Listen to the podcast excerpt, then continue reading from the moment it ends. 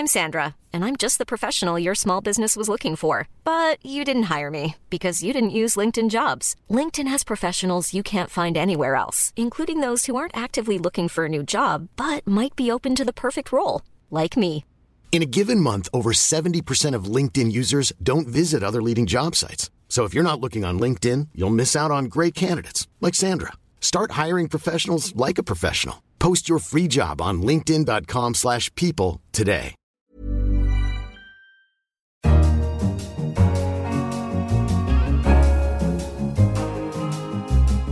Welcome to Money Talks. Today, a special edition as Americans vote in the midterm elections. We'll look at how the US economy is doing and how that might play into the midterms. And the opportunity zones that were meant to help poorer American areas. They're chosen by governors who know their communities well and not by federal planners with a formula-based spreadsheet. Where is actually benefiting? I'm Simon Long, international editor at The Economist, and you're listening to Money Talks. First, it's the midterm elections in America, when voters will decide who will control the two houses of Congress and elect new state governors and legislature. And of course, it will be seen as some sort of referendum on how the president is doing. Ryan Avent is the free exchange columnist at The Economist and joins us now from Washington to talk about the American economy and how it's playing into the election campaign. Hello, Ryan. Hi, Simon. Ryan, the impression from the recent growth and unemployment numbers is that the economy is doing very well. Is that fair enough? I think that's fair enough. The recent GDP figures have been pretty strong. The economy seems likely to have grown more than 3% this year. And then the jobs numbers have also been terrifically strong and stable. The economy is adding 200,000 jobs a month still. The unemployment rate is down at 3.7%.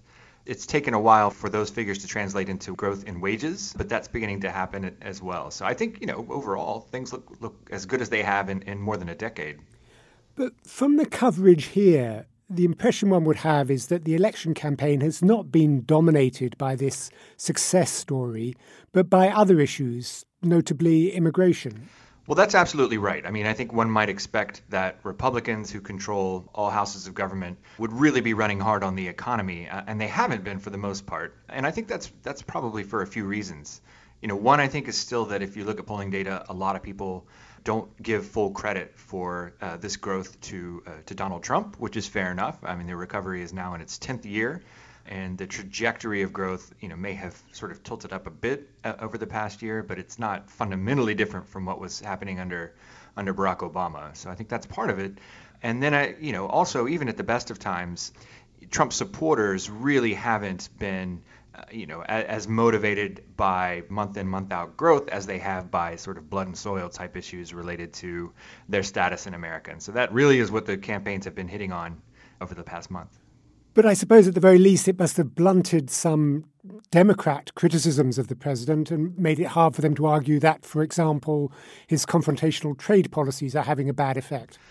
Yes, that's right. It certainly would be much easier for the Democrats in their campaigns if the economy were not doing that well. There's some debate about economists about how much credit the president actually deserves.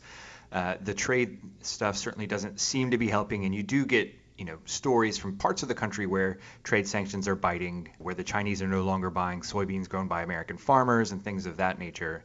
But it doesn't seem to have really dented the macroeconomy as a whole. Of course, the other big policy that Trump has signed into place over the past 2 years is the tax bill. I think ordinarily that would be something Democrats would be hitting hard because of the way it was tilted in favor of the rich. But so long as the economy is growing, jobs are being created, and wages are going up for sort of the typical worker, that really blunts that line of criticism as well.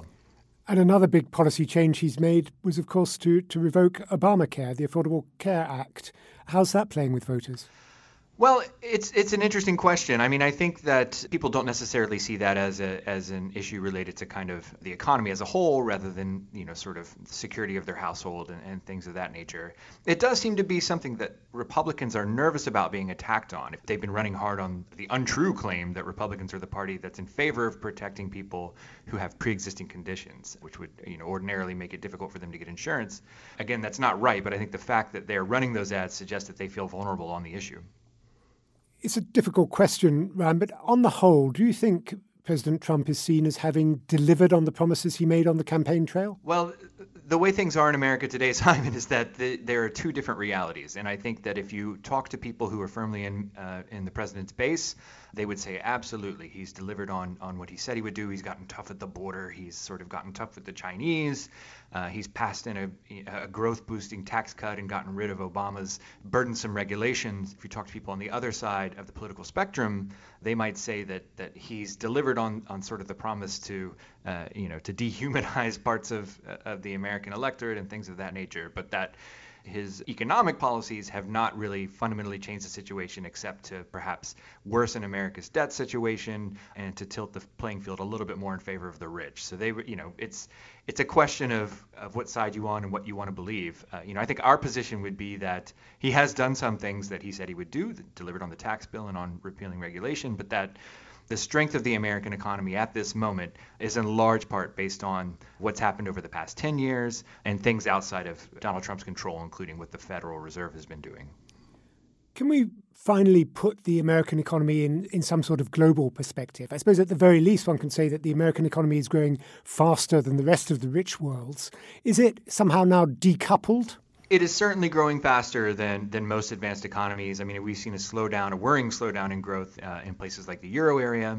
It also looks a little bit more hale than a lot of the emerging world at this moment, which is a big departure from recent history.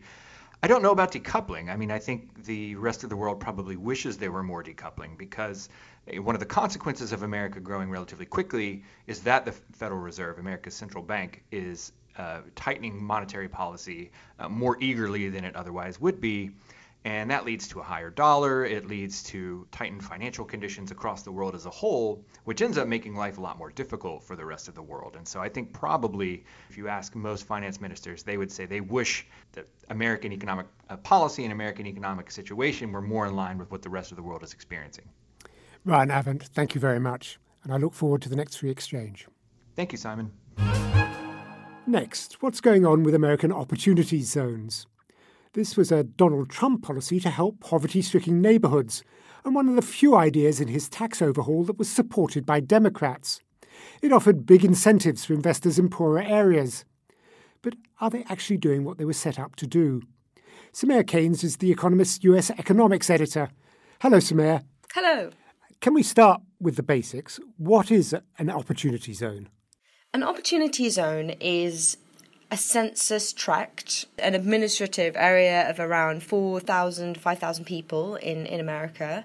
And these opportunity zones have been designated places where if you invest in those zones under certain conditions, you can get very, very generous capital gains tax cuts. So it's essentially a tax break for investors investing in these places. Because there's this idea that in America, not everyone has shared in prosperity. Some places have been left behind, and so you need to remedy that.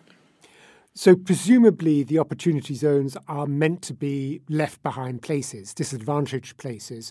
But who gets to designate which ones are chosen? States were allowed to pick which of their census tracts could be designated as opportunity zones. They weren't allowed to pick whichever one they wanted. There were certain conditions. They had to be above a certain poverty threshold. But that poverty threshold wasn't particularly tight. So actually, governors had 57% of American census tracts to pick from when they were designating these zones for tax breaks. So that's more than half the country, in fact. It is indeed. It is indeed. And they could pick, I think it was a quarter of the eligible ones. They could pick a state that actually had less poverty than the average census tract in an extreme situation. One would expect from first principles, if they're given this discretion to choose amongst these poorer areas, that they would be subject to considerable political lobbying as to which one they choose. Is that how it's worked out? One would expect that there would be a fair amount of politicking, and of course no governor would want to admit that there had been some kind of pork barrel politics where they were, rewarding their donors or something like that. A lot of the states had a process of public consultation where they asked people where they wanted these states to be. We'll never know exactly why every single census tract was chosen. That said, it does look like there are some slightly odd choices that were made. It's definitely not the case that the very poorest census tracts were chosen in every single state, which is a reason to be suspicious, perhaps. Indeed, one would expect that they were the poorest. Can you give us some examples of the sorts of places that have been chosen? Yeah, so in states like Mississippi and New Mexico, Adam Looney and Hillary Gelfond of the Brookings Institute compared how distressed the places that were picked were relative to those that were eligible, and they found that in those two states, actually, they were less distressed, and there are some other examples there. They also pick out some other funny places. So in some places, they made university campuses eligible. And there, it will seem as though those places are very poor because students don't get counted as having any income. But you might not think that that was the original intent of the policy to effectively, subsidize activity in universities that you might already have thought were okay.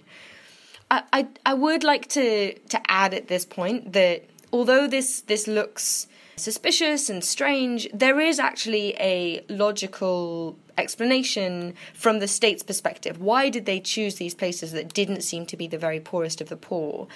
And the reason is that actually, from their perspective, there are a lot of these census tracts that have been picked. They know that if they want to attract investment, they're going to be competing with lots of other places. And there's no point in offering this tax break if even after the tax break, a place is just so poor that they're not going to attract any investment anyway, right? And so that the idea might be to pick places where the marginal investment, the extra investment that you get because of this tax cut is the greatest. Obviously, it then becomes very hard to distinguish that between, where would the most investment have been happening anyway, and therefore, how much is this really just a bung to investors? But it's not necessarily, corruption that's driving these funny results. So the area around a university campus, for example, might be chosen because the area has good human capital and might attract investors. Yeah, so going right back to the beginnings of this policy, the philosophy of it, the idea was that maybe you wanted to generate these clusters of activity. You wanted to get the benefits of lots of different kinds of investments happening together. And there is some evidence that suggests that, having a good university can be a real driver of growth in the area, right? You've got lots of very highly skilled, clever people working on innovation. That can be a good thing. So perhaps these zones were picked in universities to turbocharge existing investment. Perhaps. I don't want to be too generous. It's possible. And I think, then the question is, well, what's the policy out there that's supposed to help the poorer places that aren't this, right? You either want to be helping the really, really down and out places, or you want to be helping the places that are kind of already doing okay and try and make them do a bit better, right? And it's not clear which of this policy is really achieving. And I think actually one of the worst things about the way that this has been designed so far is that it's very unclear that we are going to have any way of tracking who's using this scheme and where the investment is going and how much is being used.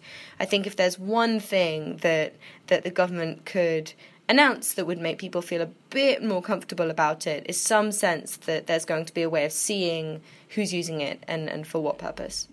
Sumaia, thank you very much. Thanks very much. And don't forget, if you want to read more on Sumaia's story and analysis of the midterm elections, you can subscribe to The Economist at economist.com/radio offer for 12 issues for $12. And finally, the Securities and Exchange Commission, the SEC, is America's primary financial market regulator. And so, ever since the global financial crisis, it's been at the centre of a debate about the balance between risk and regulation. This year, a new voice has joined that debate, that of Hester Peirce, who in January became one of the SEC's 5 commissioners. Tom Easton, our American finance editor, has been writing about Ms. Peirce and joins us now. Hello, Tom. Hi. Thank you for having me on. Tom, your piece quotes an expert using the extraordinary adjective about Ms. Peirce's appointment and her actions since, namely exciting. How can the SEC be exciting? Well, it hasn't been exciting for perhaps 20 years. I think it's been quite lost. And it hasn't really known how to think about markets or what it should do with markets. It's got a very broad mission, which seems to be to make them okay, which is kind of a soft, unsolvable problem. When the new administration began 2 years ago, there were only 2 out of the 5 commission seats filled. And I think the fact that there were so few people on it, there wasn't even a majority, reflected just the ennui and the conundrum that was attached to the SEC. So you had many, many people who had come through there who were kind of confused about what they should be doing. Not everyone was like that, but many were. And so finally in January, you have someone who's appointed who has very, very clear views of what a market should be like. And her views might not be accepted, but they're very well articulated. They've been put forward in a series of speeches. And I think at the very least, it will start a debate and a discussion on what regulation should really mean. And what's her background and what are her views on the role of the SEC? She went to Yale Law School, as did many prominent left and now right figures in government. She worked for the Mercatus Institute, which is a libertarian think tank. Her prior experience on the SEC was as the lawyer. Every SEC commissioner has a small little office, and they have a lawyer in that office that's kind of the most important person. And a prior commissioner who was quite libertarian was a guy named Paul Atkins, and she was his lawyer for 2 years.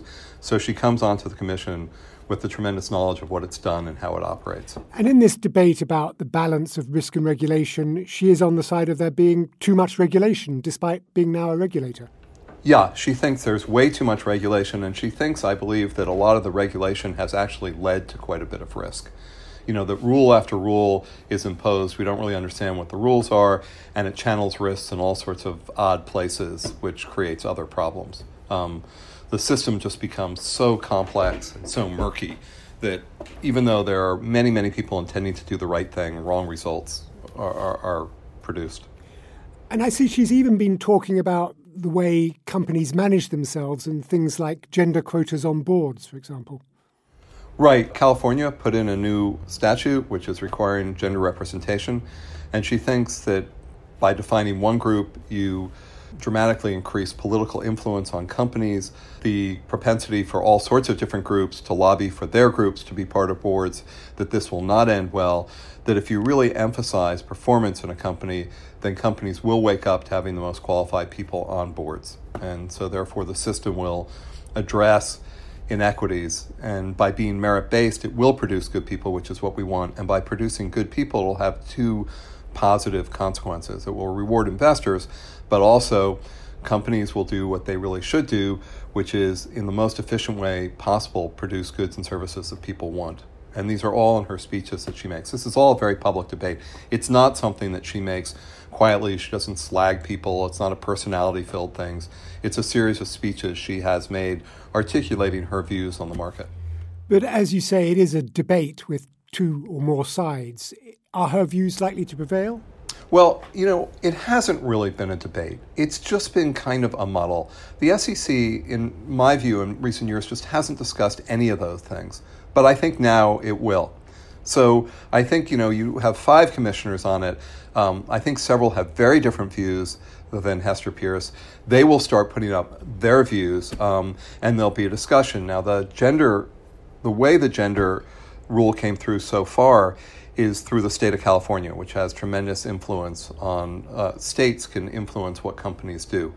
But there are ways for the SEC to get involved in that. And the discussion should exist. And I think that everyone should be hopeful that in response to her speech, there'll be others that are debating this issue, and it'll become a more detailed, richer discussion than kind of the reflexive discussion that has existed before, which is that companies are horrible, or they're unfair, or they're bending over too far backwards to please some group, that there'll be an articulated, discussion. And I think that this provides a template, even if you don't agree with her, to have that discussion. More broadly, Tom, as we face the midterm elections, what is the mood in business at the moment, both about the SEC and more broadly about the Trump presidency? So far, I think the way deregulation has worked in the United States has been twofold. One is through this kind of code which is tailoring. There's been little trimming. you know, on the edges to kind of pull things back, and there's been a change in tone. And businesses have liked both of those things, though it hasn't really been that profound. And of course, that allows heavily influence by lobbying. So businesses might like that, but we as pro-market people would not. We would like a clearer way of doing things through rules. When businesses come into our offices, they generally begin by asking to be on background. And then they say the following. They say, you know, of course, we don't like all the Sturm und Drang around Trump. We don't like what he says. But then they say, but when you go into many, many issues, he is following things that seem to make quite a bit of sense. So let me give you the most important that comes up in the news now. They say, for instance, in trade, they say, look, we love free trade. We benefited from it. When there are tariffs, we're going to try to go around it in any way we possibly can through overseas operations. But on the other hand, the negotiations with China in particular have not worked during the past several administrations. And we're hopeful that this approach will, and we think it is justified. So what companies say privately about Trump might be very, very different than what they say publicly. But I think privately, they all seem to suggest they've been very, very positive about the change in tone, the change on the margins, and the different negotiating style. So that may be a strange thing given the popular discussion, but that's what we hear in private. Tom Easton, thank you very much for joining us. Thank you. And that's all for this episode of Money Talks. Don't forget to rate us on your podcast provider. I'm Simon Long. In London, this is The Economist.